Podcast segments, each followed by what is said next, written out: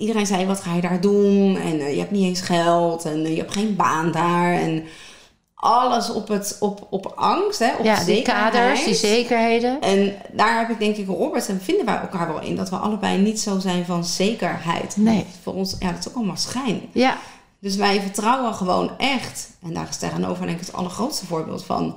Wij vertrouwen echt op, we gaan de volgende stap zetten. En dan worden we gewoon geholpen. Maar je moet eerst springen en dan word je wel gevangen.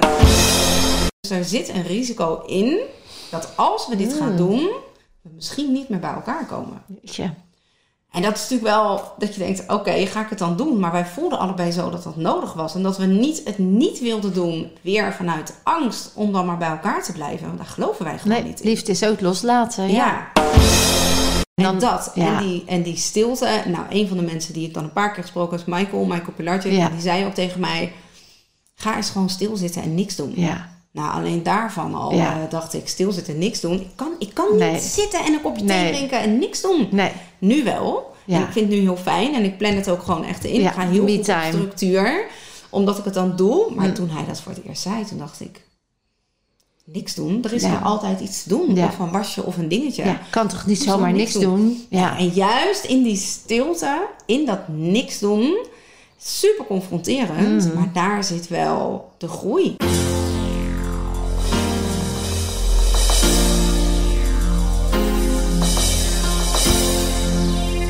Welkom. Dit is de podcast To Master Your Life nummer 186.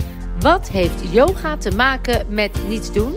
Een dieptegesprek met Monique van Leeuwen. Mijn naam is Vilna van Betten en ik heb er super veel zin in. Ja, hallo lieve dames en mensen. We zijn hier weer voor een prachtige podcast. En vandaag met niemand minder dan Monique van Leeuwen. Monique van Leeuwen heeft onwijs mooie reis gemaakt naar de binnenwereld. Ze heeft iets prachtigs neergezet. Gaat ze straks zelf al even vertellen. En Monique, laten we eens beginnen met wie is Monique en waar kom je vandaan? Ja, nou heel officieel kom ik uit het Westland. Ja, Tuindersdochter ben ik. Ehm, echt geboren tussen de tomaatjes, de paprikaatjes, maar ook aan het strand. Ehm, ik heb een opleiding gedaan schroevers. Ik wist niet zo goed wat ik wilde. En eh, ik ben gewoon begonnen ergens als secretaresse. En zo ben ik ja, de, in de binnendienst zat ik. Maar ik pikte daar altijd wel andere dingen van de andere afdelingen bij. Omdat ik heel nieuwsgierig was. En achteraf zie ik dat ik heel erg de functies opzocht van mensen helpen. Ik wilde gewoon mensen helpen. ja, En dus ik zat in de telecomwereld. Het is een eh, bijzondere wereld. Daar kom je toch elke keer weer in terug. Je komt ook elke keer dezelfde mensen weer tegen. Ehm, waarbij ik uiteindelijk bij mijn zwager werkte, ook in de telecom. En toen begon het een beetje te kriebelen dat ik dacht, ja, is dit het nu? Is, nou, is dit wat ik wil doen? Mensen helpen met een telefoon. Het gaat mij meer om het gevoel wat mensen krijgen als ik ze met iets heb kunnen helpen. je wilde meer diepgang, je wilde Absoluut. meer verbinding, je Ja, wilde meer gevoel. absoluut. Wat mooi. En dus toen kwam ik mijn eh, man tegen, Robert. En die zat een beetje op datzelfde spoor. Dus wij konden daar heel mooi met elkaar over praten, filosoferen. Eh, toen ben ik de yoga ingegaan. Dat ik dacht, oh, dit is, wat, ja, het is voor mij een, een eerste laag. Om gewoon zelf een beetje te voelen van wat kan ik daar dan mee. Ik ben zelf altijd danseres geweest. Dus die verbinding met mijn lichaam, die was er altijd wel. Ja, in yoga net op een diepere laag. Dus ik vond dat heel interessant. Kinderyoga heb ik ook nog gedaan. Wat leuk. Daar ben ik eigenlijk mee begonnen. En toen ben ik al heel snel met, met Robert naar Vietnam verhuisd. En daar kwam opeens echt de verdieping in eigenlijk alles wat we nu doen. Ja, dat was zo'n ingeving. Hij kon via, via een bedrijf daar iets doen. En hij vroeg aan mij eh, aan de telefoon... Van, ja, ik heb erover na zitten denken. Kunnen we in Vietnam dan eh, gaan wonen? Dus we hebben het er nog wel over als we bij elkaar zijn. Maar dit gebeurde vandaag. En het zei ik, ja, ik hoef er niet over na te denken. Laten we gewoon gaan. Hé, wauw, maar wacht even, want we hebben het over Robert Bridgman. Ja, En jullie hebben samen natuurlijk de Bridgman Academy en in Nederland, maar ook inmiddels in Terra Nova. En Ja. daar zijn allemaal mooie transformaties aan de gang, ook op dit moment. Maar dat was nog hem. En daar, ik bedoel, jullie kenden elkaar. Jij kwam uit een gezin. Of, hoe was je gezinssamenstelling? ik heb één zus. Ik woonde zelf in Den Haag. Ik was 22 toen ik in Den Haag een appartementje kocht. Ja, En toen veranderde ik ook echt wel van een, van een Westlands dorpsmeisje naar, naar een vrouw van de stad. Dus ook daar weer heel nieuwsgierig. En ik ging opeens op stap en dan ging een hele wereld uh, opeens Ja. voor me open. Ehm, en dus ja, gewoon verder goed contact met mijn, eh, met mijn familie. We zijn niet heel close, maar dat is allemaal oké. En eh, Robert en ik zijn eigenlijk... Ik, ik zat helemaal niet te wachten op een relatie. Maar ja, toen, zo gaat dat soms. Hè. Dan komt Je werd er verliefd of zo? Nou, wij konden gewoon heel goed met elkaar praten. Ja, ja, Dus jullie waren eerst goede date- vrienden. Nee, waar, de tweede date dat ik wel dacht van... Oeh, er zit hier wel iets interessants in deze man. En het is echt een man-man. Dat vond ik heel interessant. Ja. Heel anders dan mijn ex. Dat was net over. Dus ik dacht, ik ben lekker vrijgezel. Laat mij mijn eigen ding maar doen. Ja. Maar ja, wij zaten gewoon op hetzelfde spoor in ons leven. Hij zat officieel nog in een scheiding. En... Maar ja, opeens ging dat heel snel. Omdat wij gewoon... Want hoe oud waren jullie dan toen? Oeh, ik denk dat ik 29 was. Ja, ja, je was eind twintig Was inmiddels. hij Je had lekker het stadsleven. Je had jezelf helemaal... Je was even losgeslagen. Je had Ja. even alles ontdekt. Ja, Je had van alles eh, was je aangegaan. En toen ontmoette je Robert. En ineens voelde je, dit zou wel eens wat kunnen zijn. ja. En omdat we allebei... Ja, hij was zijn eigen onderzoek aan het doen. Ik begon met NLP. En ik had dan... eh, dus dat is nog vrij mentaal, hè. Maar Ja. voor mij al heel wat. Een wijze shift. Ja, te gaan. ja.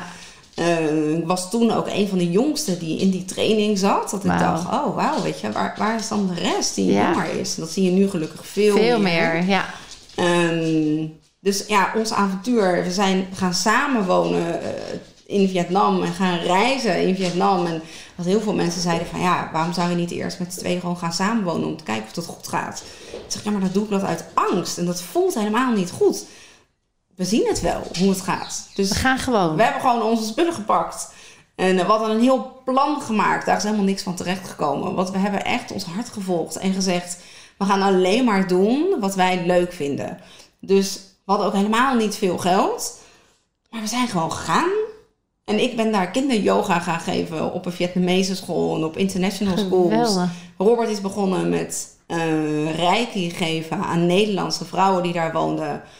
En die zeiden op een gegeven moment, joh, het is heel fijn, maar ik praat zo fijn met jou. Ik heb daar iets mee. Er gaan van allerlei belletjes gaan rinkelen. Dus kan je niet gewoon mijn coach zijn?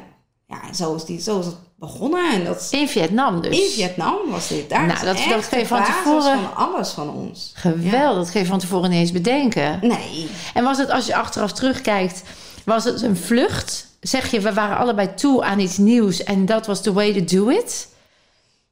Ja, ik zou dus niet als een... Ja, nee, ja, misschien wel en voor dat moment een uitweg. Ja. Misschien geen vlucht, maar een uitweg naar iets nieuws. Ja, we konden heel vrij zijn daar. Ja. Er was niemand anders die ons... Iedereen zei, wat ga je daar doen? En eh, je hebt niet eens geld. En eh, je hebt geen baan daar. En alles op, het, op, op angst, hè, op ja, die zekerheid. kaders, die zekerheden. En daar heb ik denk ik Robert en vinden wij elkaar wel in. Dat we allebei niet zo zijn van zekerheid. Nee. Voor ons, ja, dat is ook allemaal schijn. Ja, Dus wij vertrouwen gewoon echt. En daar is tegenover denk ik het allergrootste voorbeeld van.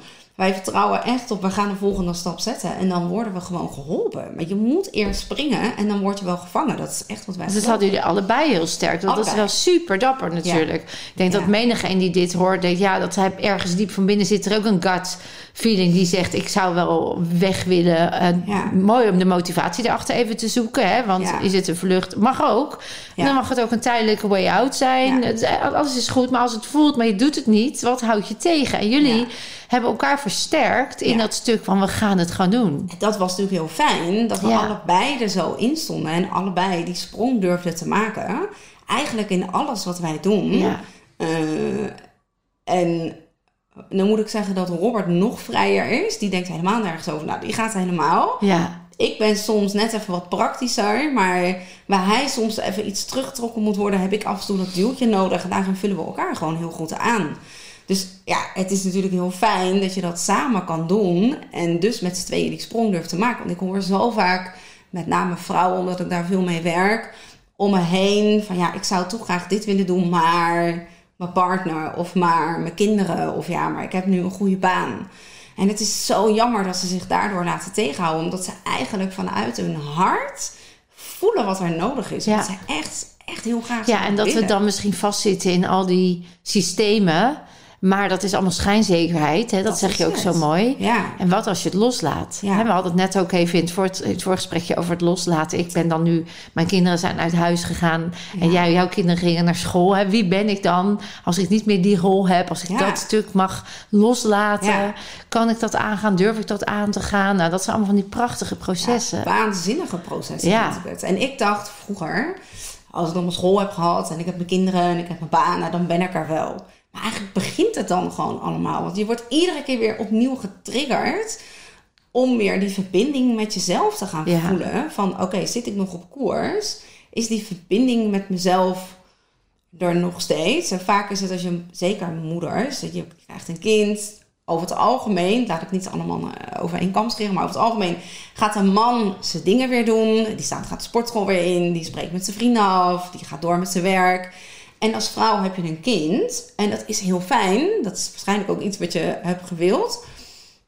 Eh, maar dan, wie ben jij zelf nog dan? Dus je gaat heel vaak veranderen vrouwen van de rol die ze hebben als vrouw in de rol van moeder. En dan verliezen ze zichzelf ergens. Ze zijn kwijt wat hun diepste verlangers zijn. En, en natuurlijk heb je een baby waarvoor je moet zorgen. Maar ik zie heel veel vrouwen struggelen met dat, met dat stuk. Soms nog zonder dat ze het zelf doorhebben. Ja. Eh, en dan wordt dat springen, om daar weer op terug te komen, ja, steeds lastiger. Want je gaat vasthouden aan een rol, maar ziet niet meer de andere rollen die daar ook nog zijn. En die misschien ook voor je weggelegd mogen zijn. Absoluut. Wat er naast kan zijn. Of wat, wat je met, in overleg met je partner ook kan manifesteren. Ja, Als je die dat. ruimte pakt. Ja, ik denk dat de communicatie is natuurlijk nummer één sowieso in een relatie. Ja. En waar het denk ik ook vaak misgaat. Maar het is heel erg zoeken naar je, naar je rol. Er komt een rol bij als je moeder wordt. En dat is nogal wat. Niet een klein rolletje. Die ga je ten volle aan.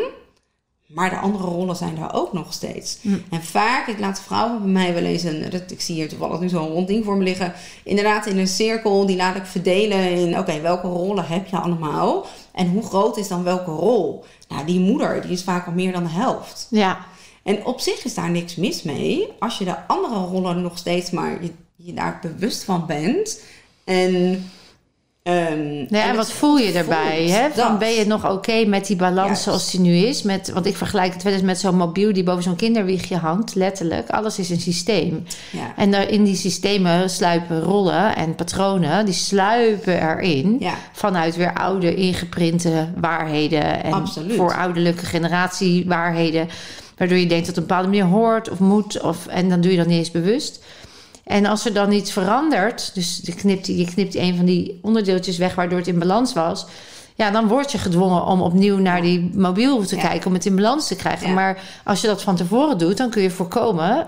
Hè, Dat hij uit balans precies, gaat. dat hij uit Ja. balans gaat. Ik denk dat het heel goed is, en ik heb dat zelf natuurlijk ook ervaren, eh, en nog steeds, hè, dat ik soms terug moet naar de tekentafel en denk, oh wacht even, er gaat ergens iets scheef, het voelt niet in balans, ik moet nu gaan zitten of ik moet gaan praten met mijn partner, want nou, eh, Robert is nogal ambitieus, dus die Ja. gaat ook zijn ding doen en dat is helemaal oké. Ja, Ons motto is echt voor, naast en achter elkaar. Dus wij supporten elkaar in alles wat er is.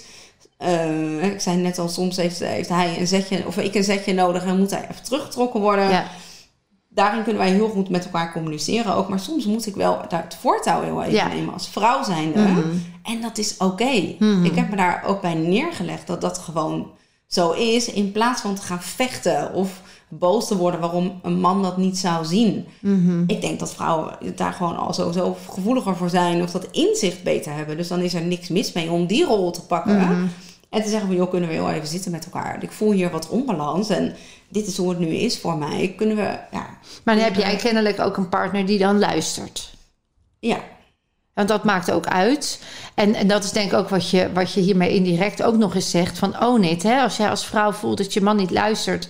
Of dat je op allerlei manieren pogingen doet om die balans te herstellen. En dan wordt jij wordt niet gezien en niet gehoord. Ik sprak gisteren iemand, ehm, zijn vrouw is nu overleden. En hij, heeft, hij zit nu met een enorm schuldgevoel en pijn. Omdat hij zegt, ja, in de tijd dat ze er was... heb ik haar niet kunnen zien en horen. ja. In, in, en terwijl het allemaal gaat zoals het hoort gegaan. Hè? Maar wat ik eigenlijk ook de vrouwen wil meegeven en de mannen... is dat het zo belangrijk is dat je het oont. Dus dat je niet dan jezelf bevestigt... zie je wel, hij luistert weer niet naar me. Precies. Maar dat je gewoon zegt, joh... ik merk dat je niet luistert. Dat is voor mij belangrijk. Ja. Kun je het opbrengen? Ja, En als je het niet kan, dan hebben we een ander gesprek. dat is het. Ja. Dat is inderdaad wat ik wilde zeggen. Want dan denk ik, als je daar niet met elkaar over Nee. gaat praten... Word je dan, wel gezien? Zorg je wel dat je... heb denk ik werk te doen binnen je relatie. Ja. Maar dat is omdat mijn... En dat is mijn overtuiging. Hè? Dat is niet dat dat de waarheid is. Maar voor mij voelt het zo dat je in een relatie dus voor, naast en achter elkaar moet staan. En dat er een balans moet zijn.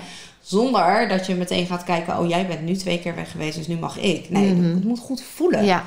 En ehm, ik heb laatst een interview ook gegeven. En eh, dat, er is een boek geschreven. Nu ben ik natuurlijk de naam van het boek even kwijt. Ehm, en daarin heb ik ook gezegd dat ik kon in het begin, toen ik net moeder was, begreep ik die man niet.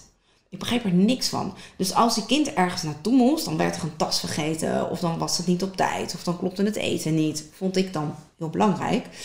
En eh, als, als hij dan een week wegging, nou, dan was het spullen pakken weg. En je man is weg. En je Mhm. doet het als vrouw, als Mhm. moeder gewoon. Mhm. Maar als ik een week wegging, Dan moest je lijstjes maken. ja, dan moest ik lijstjes maken. Ja. En dat, daar vond ik iets van. Ja. Want ik vond het belachelijk dat ik degene was die dat dan wel zag en hij niet.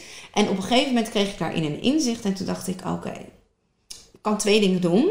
Of ik maak geen lijstjes, maar dan moet ik het ook loslaten. En helemaal laten zoals het is. Gaat het mis, dan is dat zo. Of ik maak wel die lijstjes. Ik stop daar wat tijd en liefde in. Ik plak voor mijn part post-its overal. Ik maak een schema wie er wanneer oppast of hoe het allemaal zit. Daarna kan ik het loslaten, hoef ik er niet meer over na te denken. Mijn man, die hoeft alleen maar op dat lijstje te kijken. Dat is voor mannen nu gewoon eenmaal makkelijker. En mijn kinderen, die hebben daar ook baat bij. Mhm. Waarom zou ik het dan niet doen? Mm. Dus dat doe ik nu uit een bewuste keuze, vanuit liefde. En dan voelt het zo anders als vanuit een ja, strijd of niet gezien Ja. of niet begrepen Ja. worden. Nou ja, kijk, de wond, de energetische wond van mannen is afwijzing en de oude wond van vrouwen is verbinding. Dus als wij, als jij verbinding zoekt en ver- verwacht en hoopt dat hij op dezelfde manier verbindt zoals jij dat vanuit jouw referentie doet, dan vind je elkaar nooit. Want dan is het nooit goed genoeg. En hij wordt dus dan altijd afgewezen en dan krijg je strijd. Ja. Terwijl als jij inderdaad of in de aanvaarding gaat van... joh, ik maak die lijstjes wel, want jij bent ergens anders goed in... eh, dan is het goed. Of wat ik heb gedaan, ik heb het gewoon helemaal losgelaten. Dat kan ook. En toen, ja, dan hadden ze maar niet de schone trui aan een keer. Precies. Omdat ik vond dat het in de was moest. Ja. Nou, je kinderen hebben daar nergens last van. If you Dat make it an issue, it's gonna be one. En Dus krijg- zijn je eigen stukken. het waren mijn eigen stukken. Ja, dus ik herken heel erg dat proces. Maar ook het vertrouwen geven aan de ander. Dus in plaats van het af te keuren of er wat van te vinden, wat je zo mooi zegt. Nou, dat je dat niet kan. Ben je debiel of zo? Ja, Nee, jij hebt andere kwaliteiten. Ja. En we kunnen dat benutten van elkaar. dat is het. Eh, hè, jij zorgt weer dat de auto volgetankt zit en veilig. En dat we op tijd weggaan. En dat alles geregeld is om, op het stuk van veiligheid. En noem het maar. Ja.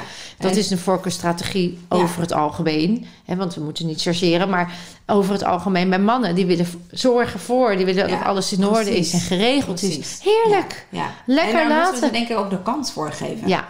En dat is denk ik ook, er is een soort van revolutie geweest vanuit de vrouw. Hè? Want die wilde alles zelf doen. En die wilde ook de goede banen. Die moesten ook zoveel Ook bewijsdrang. werken. De bewijsdrang. Maar dat kwam echt vanuit strijden. Ja. En dat snap ik. Dat, er zit natuurlijk, nou ja, als je er terug gaat in heel veel decennia terug, bepaalde onderdrukking. de Behoorlijk. Ja. Nou, daar kunnen we een hele andere podcast aan wijden, Ja. denk ik. Maar, ehm, dus, dus dat die strijd daar is geweest. We gaan een andere kant op, denk ik. Zeker. We zijn al aan het kantelen. Dat snap ik. Dat snap ik helemaal. Maar ik denk dat wij als vrouwen veel krachtiger zijn als we het vanuit liefde doen. Ja. Omdat ik denk dat we daar als vrouw gewoon heel sterk in zijn. Ja. En dat het dan veel meer in balans is. Dus die vrouwen, we hadden het net over yin en yang. De vrouwen die moeten het niet vanuit de yang-kant, maar vanuit de yin-kant doen. En dan, dan is het in balans. Ja, en vanuit, want je zegt dat zo mooi, vanuit liefde en vertrouwen. Ja. Dat begint natuurlijk bij jezelf. Als ik mezelf kan vertrouwen, als ik heel erg mezelf aanvaard, in liefde kan zijn met wie ik ben, Ja. dan hoef ik op geen enkele manier dat van een ander te verlangen of in wantrouwen te zijn naar de ander. Dan kan ik ook liefdevol zijn. Ja. Dan word ik niet geraakt als de verbinding verbroken wordt. Dan ben ik niet bang of onveilig als hij op dat moment niet kan geven wat ik nodig heb Ja. of je partner. Dus het is heel belangrijk ehm, dat we beginnen bij die zelfliefde. Veel eh, lichamelijke problemen bij vrouwen zitten of in, bij de borst, de borst, eh, borstgebied. En bij de baarmoeder, liezen, heupen, bekkenbodem. Ja. Echt de verkramping van de basisveiligheid. Dat komt natuurlijk vanuit dat strijden. En het niet zelf kunnen liefhebben voor zichzelf. dat Omdat het. Ja, het, de borsten staan natuurlijk ook voor zogen. Hè? Dus je zorgt dat de ander gevoed wordt. Ja, Alleen dienend. Je bent heel dienend, Dienend, ben je op dat ja. moment. Vanaf een zwangerschap tot, tot en met ja, een kind eigenlijk van de borst, is, is dienend. Je Ja. stelt je hele lichaam in staat, of in, in dienst bedoel ik, voor, voor het leven letterlijk van iemand anders. Ja, terwijl we niet geboren zijn om attached te blijven. Want als we kijken naar alle diersoorten, dan laten alle moeders hun kinderen los. Ja.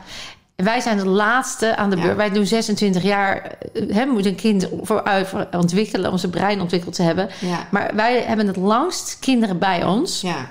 En het gevaar, of de valkuil, laat ik het zo noemen, daarin is dat wij ons gaan identificeren met een rol waarin we nuttig en nodig zijn, in plaats van zelf ons nuttig en nodig te voelen. Ja. En dat dus projecteren op ons, op ons kindje, wat net geboren is, wat je eigenlijk helemaal niet je kind aan wil doen. Ja. Want je geeft gelijk ballast mee, onbedoeld, onbewust. Ja.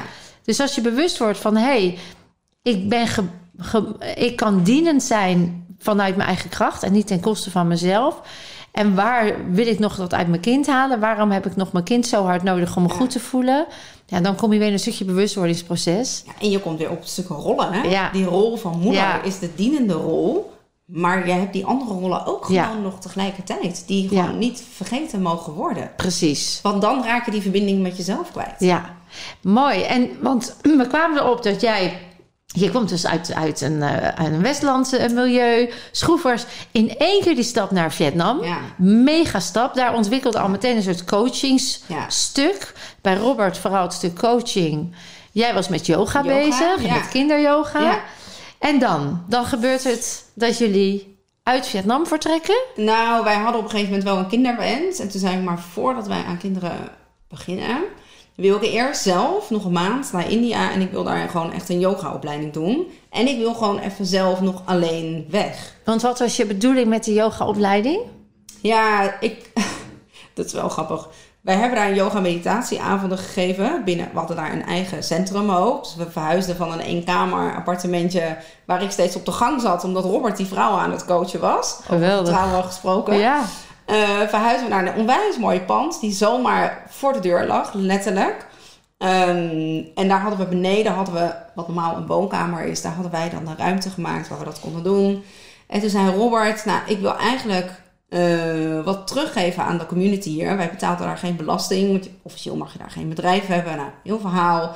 En toen zeiden we, maar als wij nu yoga meditatieavonden geven... en de opbrengst daarvan, die gaan wij zelf naar een goed doel brengen hier. Dus dan, eh, dan weet je ook gewoon dat het op goede plekken terechtkomt. Nou, fantastisch. Ja. Ik vind het echt een supergoed idee. Ik zeg, maar wie gaat dan de yoga geven? Nou, jij, zei hij. Ik zeg, "Ja, maar ik heb helemaal niet geleerd hoe ik volwassenen yoga moet geven. Ik kan ze moeilijk hier als vlindertjes door de ruimte laten gaan. Mhm. En toen zei hij, dus ik zeg, ja, maar dan wil ik eerst de yogaopleiding doen. Nou ja, zegt hij, dat wordt lastig, want de eerste vijf komen aanstaande woensdag. Ja. En toen dacht ik, oké, maar dan heb ik twee dagen de tijd. Dan ga ik bedenken hoe ik dan volwassenen les ga Ja. geven. En eerst was ik soort in paniek. En toen dacht ik, nee, wacht heel even. Oké, ik ga zitten. Ik ga voelen. Dat was eigenlijk voor het eerst dat ik dat echt op die manier aanpakte. Want ik kon niet anders. Ik had geen keuze. Ik, nou ja, natuurlijk had ik een keuze, maar ik moest het Je doen. werd wel even voor het blok gezet, werd zeg maar. Ja. het blok gezet. En ik heb uren achter een laptop gezeten, filmpjes gekeken van hoe ga ik nou die les geven. Dus ik ging dat ook allemaal opschrijven. En dat heb ik twee keer een les gedaan. En toen dacht ik, ja, maar hier heb ik geen zin meer in. Nu wordt het zo vanuit mijn hoofd. Dat is niet de manier waarop ik les wil geven. Nee. Dus ik ben eigenlijk vanaf dat moment steeds meer in gaan tunen van wat is er nodig hier.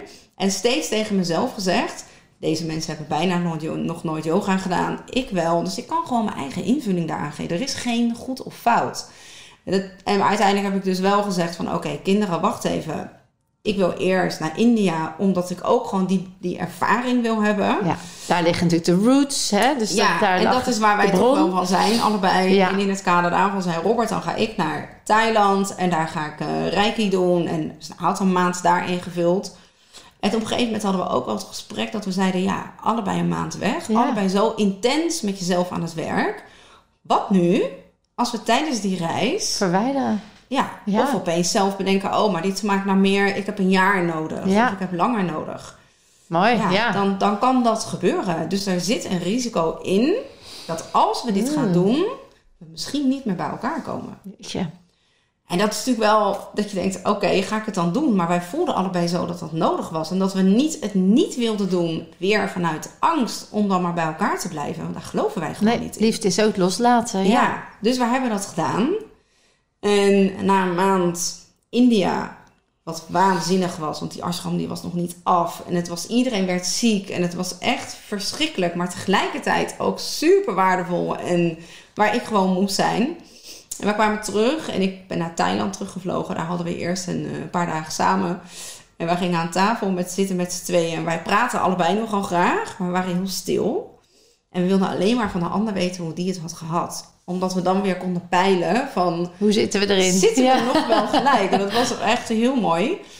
Toen zijn we de dag daarna eh, zijn we gaan fietsen door Bangkok. En toen vonden we elkaar weer. Toen was het gewoon, het dagelijks leven ging weer door. En dat was heel fijn. Oh, wat goed. En toen we terugkwamen, toen ben ik dus wel verder gegaan met de yoga nog. Maar toen was ik vrij snel zwanger. En toen zei ik op een gegeven moment, maar dit wil ik wel in Nederland doen. Ik Ja. wil toch mijn moeder in de buurt, mijn zus, mijn vriendinnen. De bevallingen in eh, Vietnam zijn niet echt de bevallingen die ik graag nee. eh, zou willen. Dus ja, dat ga ik daar niet doen. Want die bevalling had ik eigenlijk wel een eigen beeld, Beeld bij. bij hoe je dat wilde doen. Dus dat hebben we gedaan. Dus we zijn terug verhuisd naar Nederland toen ik 36 weken zwanger was. Ik ben echt hoogzwanger teruggegaan. Jeetje. En ehm, het was ook echt remigreren, want we hadden echt alles achtergelaten waar uitgeschreven. Dus met die zwangere buik heb ik alles te regelen. En tegen Robert zei ik, ga jij maar de vloer op. Ga zorgen dat we hier Ja, weer... ga jij maar voor inkomsten regelen. geld, we hadden Nee. geen... We vonden ergens een Ja. huurhuisje. En Oh. ja, we vertrouwden erop dat het wel goed zou Ja. komen ook. Dus het was echt remigreren. Ja, Terug naar Nederland. ja, Bevallen.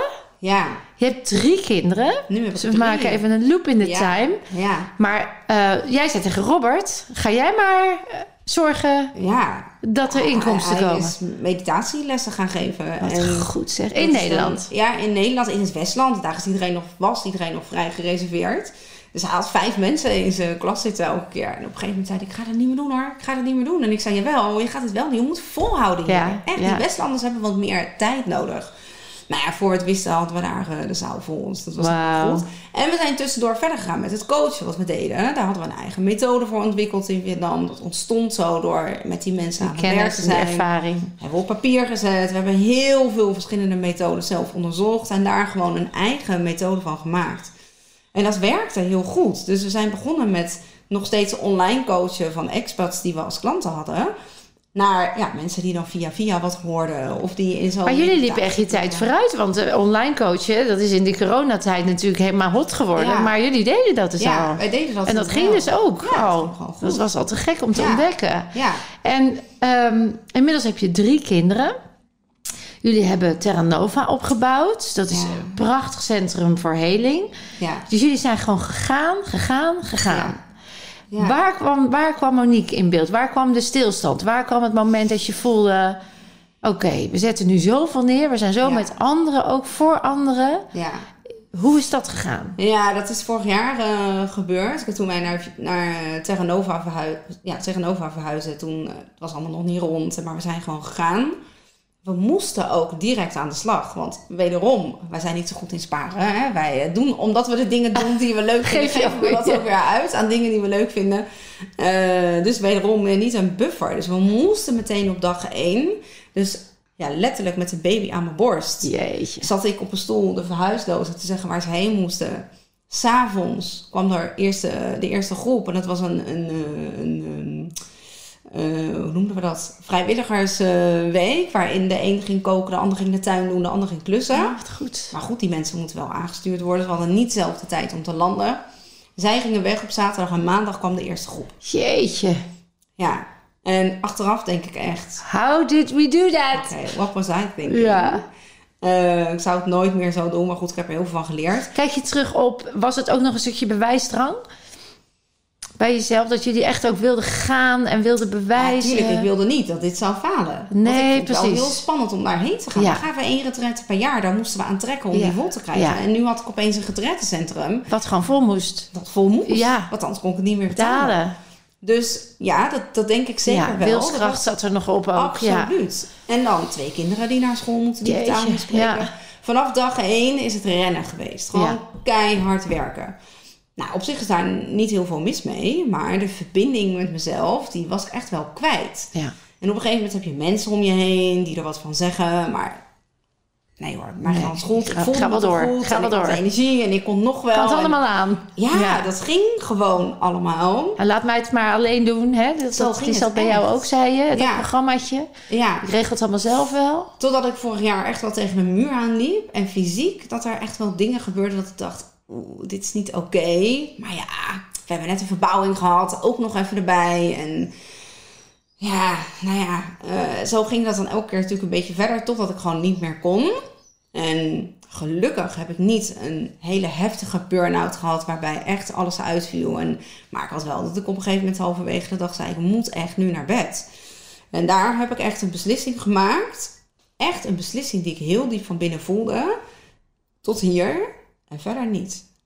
Al wordt alles me afgenomen, al moet ik alles wegdoen, al kom ik ergens in een hutje op de hei. Maar dit is het me niet waard. Dus ik heb heel duidelijk die beslissing gevoeld. En eigenlijk alles wat daarna kwam, als dat resoneerde met het gevoel, dan was het oké. Als daar een botsing was, dan zei ik ook gewoon echt nee. Dus ik heb dingen afgezegd. Ik heb retrets afgezegd. ehm, hulp gevraagd, wat voor mij echt wel een uitdaging was. Ja. Eh, nou ja, natuurlijk gewoon steeds meer in mijn lijf. Ik heb meteen een coach opgezocht. En ik heb dan het geluk dat ik in een netwerk zit, dat ik dicht bij het vuur zit. Dus ja, ik kan vrij veel mensen bellen die je dan ook meteen kunnen helpen. Daar ben ik echt super dankbaar voor, want dat heeft me ook echt heel erg geholpen. Ehm, maar dat hulp vragen, dat was echt wel even een dingetje. Maar omdat ik merkte dat het mij gewoon heel erg hielp. En ik zo duidelijk die beslissing had gemaakt. Stop en niet verder. Ja, heeft dat ervoor gezorgd dat ik daardoor ook wel ben gaan nadenken van wat zijn we nou eigenlijk aan het doen. Ja. En wij leren andere mensen om weer het geluk te vinden, om de rust te vinden enzovoort. En zelf, Loop ik waar wij voorbij. eigenlijk? Ja. Mm. Het, toevallig was eh, laatst eh, Maarten Overzier hier in de podcast. En die gaf ook terug dat, dat vele coaches eigenlijk gaan coachen om zichzelf... dat ze zelf gecoacht willen worden op die manier. Ja. Maar omdat het natuurlijk over anderen gaat... kom je dus nooit aan jezelf toe. Nee. Dat is natuurlijk een mooi valkuil van, van dienend zijn. Maar tegelijkertijd zit achter dat dienend zijn natuurlijk een motivatie. Ja. Ben je dan belangrijk? Word je dan gezien? Word je dan gehoord? En volgens mij werd jij gewoon echt met jezelf op een mooie manier geconfronteerd. Van hé, hey, ik ben wel. Ik ben misschien wel heel nu nodig en nuttig. En ik word gezien, maar zie ik mezelf wel? Nee, ik zag mezelf helemaal Nee, niet meer. Ik mooi. vond van wel, want Ja.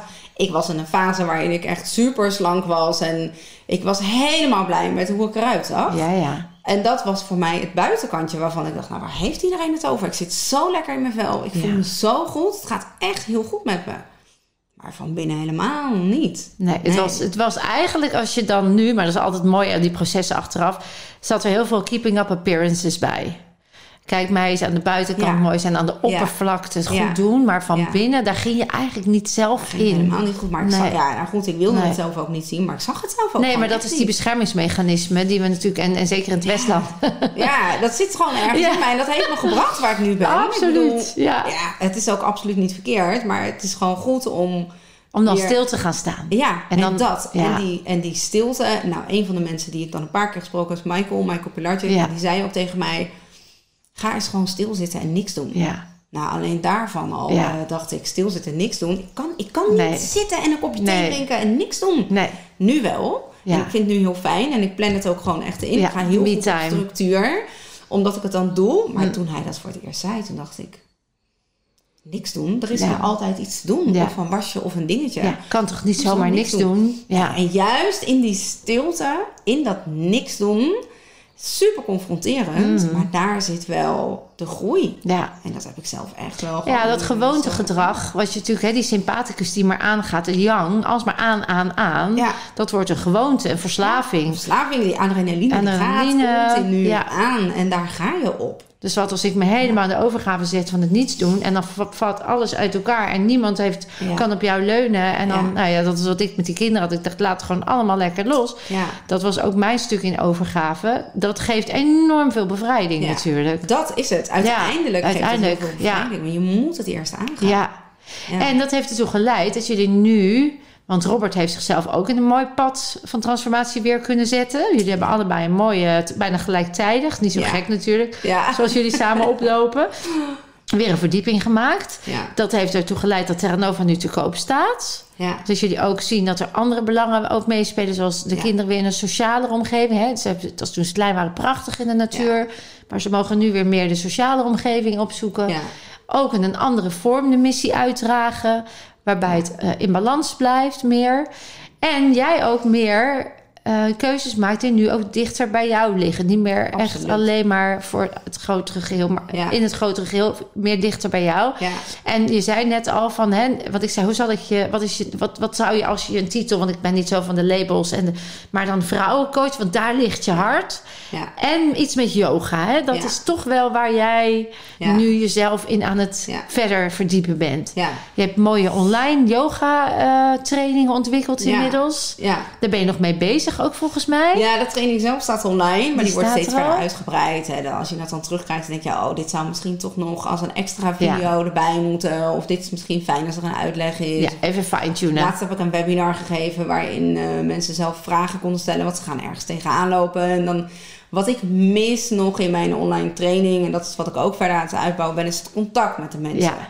Dus ik, ik, kan iets, ik kan mensen iets geven doordat Ja. ze die training doen, maar ik mis een verbinding met die mensen. Ja. En ik ben gewoon een mensenmens. Ik kan heel goed en heel fijn om mezelf zijn.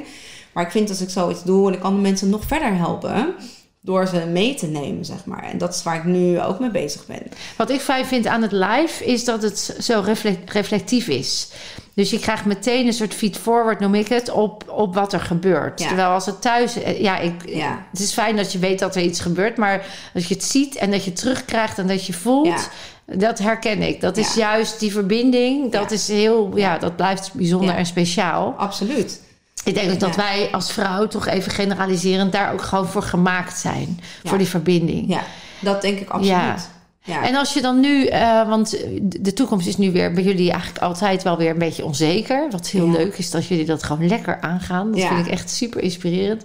Ik herken het ook in ons leven. We hebben het ook allemaal gewoon gedaan. We zien wel. Ja. Komt wel goed. Ehm, hoe, hoe, ehm, ja, wat is nu je volgende stap? De yoga online? Ja, nou, ik ben zelf een, eh, eindelijk een programma aan het schrijven voor vrouwen. Voornamelijk moeders die eh, bewust of onbewust misschien nog in de struggle zitten van ja, wie ben ik nu? Ja. En eh, tijdens dat programma ben ik, ga ik ze dus helpen met die verbinding met zichzelf als vrouw, in de rol van vrouw weer terug te vinden. Eh, op, op alle vier lagen. Hè? Dus fysiek, dus komt het yoga-stuk weer terug. Mentaal, emotioneel en spiritueel. Mooi. Omdat ik gewoon denk dat die vier lagen heel belangrijk zijn. En ook heel bewust, dat je jezelf bewust wordt dat die vier lagen er zijn. Hoe ze op zichzelf staan en tegelijkertijd elkaar Samen, heel ja. erg beïnvloeden. En het dus heel erg ja, samen kan zijn. En je bewust ervan worden als er iets is in je leven wat helemaal niet lekker is. Op welke laag zit het, zit het hoe, zeg maar. Ja. Dus het kan zijn dat het mentaal iets heel ergs is, maar fysiek misschien helemaal niks. Nee. Of dat je erachter komt dat de klachten die je fysiek hebt, juist door mentaal ontstaan. Wat Ja. heel vaak zo is. Ja. Ehm, dus in dat programma, dat ben ik nu aan het schrijven. En nou ja, mijn Nou ja, even toch nuance, want eh, dat is natuurlijk mijn eh, stukje ook. ehm, fysiek is altijd een emotionele gewaarwording. Dus Ja. we kunnen niet ont- ontkennen dat als je fysiek een uiting hebt, dat daar iets emotioneels onder ligt. Ja, En die mogen we gewoon aangaan. absoluut. Ja, want dat is, Absoluut. dat is heling. Waarom voel jij wat je voelt? Omdat je nog iets op te lossen hebt. Ja. En ik denk dat het heel goed is. En ik moet vaak wat wennen aan nieuwe dingen. Hè? Dus eh, ik ben nu bijvoorbeeld EFT-trainer Oh, ja. in de coachopleiding. Maar toen Robert voor het eerst de EFT deed, toen dacht ik echt, doe even normaal. Ja. Vrouwencirkels vond ik echt... Ik, ik vond ook altijd overal iets van. Maar dat was omdat het allemaal buiten mijn comfortzone ligt. Dat is echt helemaal veranderd nu. Nou, omdat het je ook dicht bij jezelf bracht. En daar Dat heb je het ook heel het. lang tegen gevochten. Ja, absoluut. Onbewust, want dat doen we allemaal op een Dat onbewust is het. programma. Ja, en tijdens die vrouwencirkels ben ik eigenlijk gaan voelen, ook vooral zelf. Het is heel helend geweest voor mezelf ook om dat te doen op Tegenover. Die verbinding Ja, tussen dat is vrouwen. magisch. Dat dat gewoon, en iedereen zei het ook. Ja. En hoe zeker, weet je, als vrouw zit je al, of ja, als man ook, maar je zit zeg maar in je oma's buik eigenlijk al. Hè? Dus jouw moeder zat in de buik van jouw oma, daar werden haar eitjes al in haar eierstokken geplaatst. Eén van die eitjes, daar ben jij uit voortgekomen. Ja. Dus die vrouwenlijn, waarvan ik eerst dacht, ja, wat heb ik nou te maken met wat mijn oma altijd vond of deed, of hoe zij met emoties omging, of wat haar staat van zijn was tijdens de zwangerschap. Ja, dat heeft alles te maken met de persoon die ik nu ben, hoe ik me nu Als we de voorouderlijn ontkennen, ontkennen we onszelf. Dat is We het. moeten die voorouderlijn Dat in. is zo Ja. belangrijk. En, ik, Ja. en dat is dus een onderdeel van die training ook. Dat ik echt ga vragen aan vrouwen. Ga eens, als ze er nog is, naar je oma toe. En vraag is, hoe is haar zwangerschap geweest? Hoe voelde zij zich? Hoe was haar omgeving? Hoe was je jeugd? Dat. Wat heb je aan trauma's ervaren? Wat heb je als Ja, liefdevol ja. ervaren? Wat mocht er wel zijn? Wat mocht er niet zijn? In Ja. welke omgeving zat je? En Anna van Waal is daar echt een master Ja, in. Fantastisch vind Mooi. ik haar. Zij, zij brengt zoveel aandacht hier aan. Dat vind ik echt top. Ja, dat is nodig. aan haar lippen, want het kan het niet vaak genoeg horen.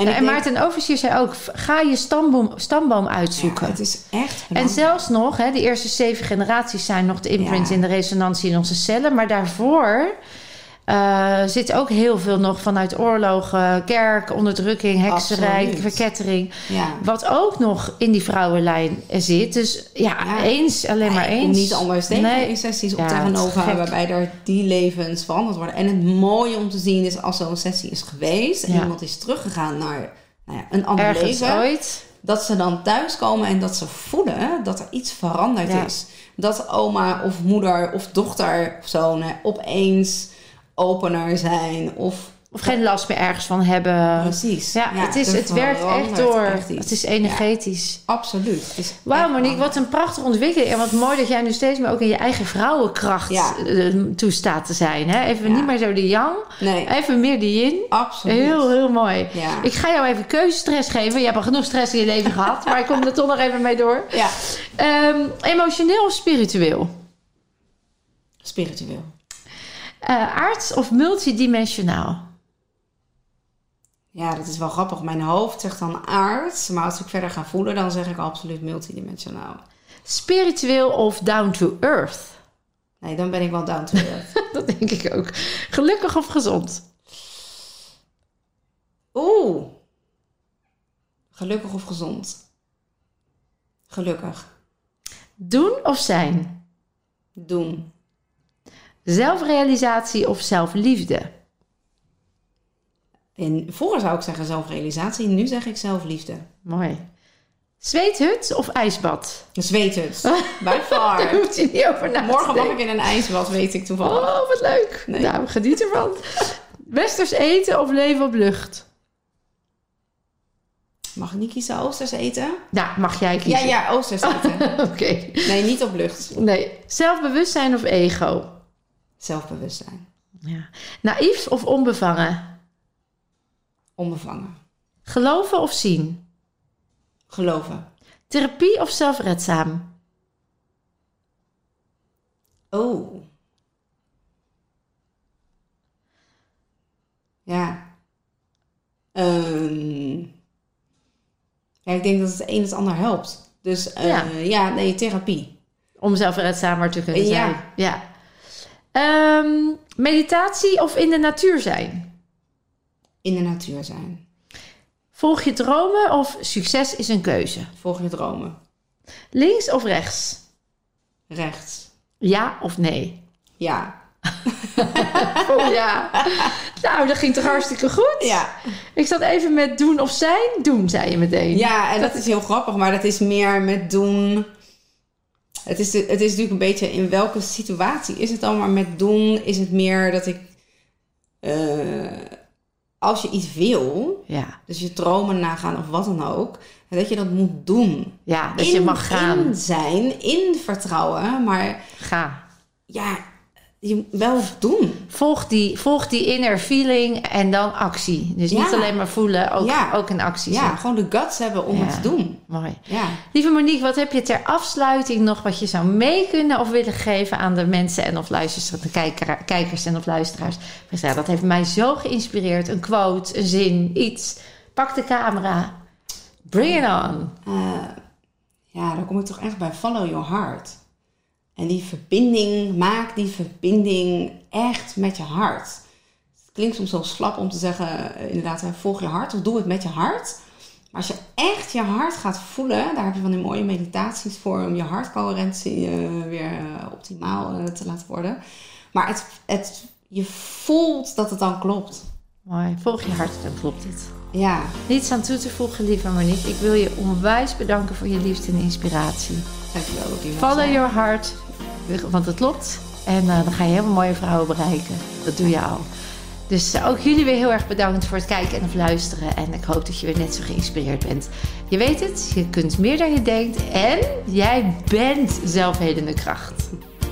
Dankjewel.